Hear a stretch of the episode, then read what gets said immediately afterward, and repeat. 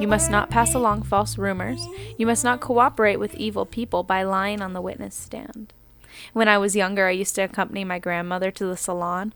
Bless her soul, she was a godly woman and someone I would call a modern day saint.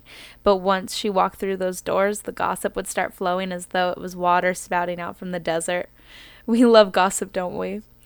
We love to know what everyone else is up to, even if it's completely false, and we love sharing what we know, as if that somehow gives us more value for knowing something others don't.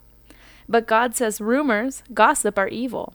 We must not pass them around. So the next time you're at the salon or grabbing lunch with your friends and the gossip begins to flow, turn to God and keep the rumors to yourself.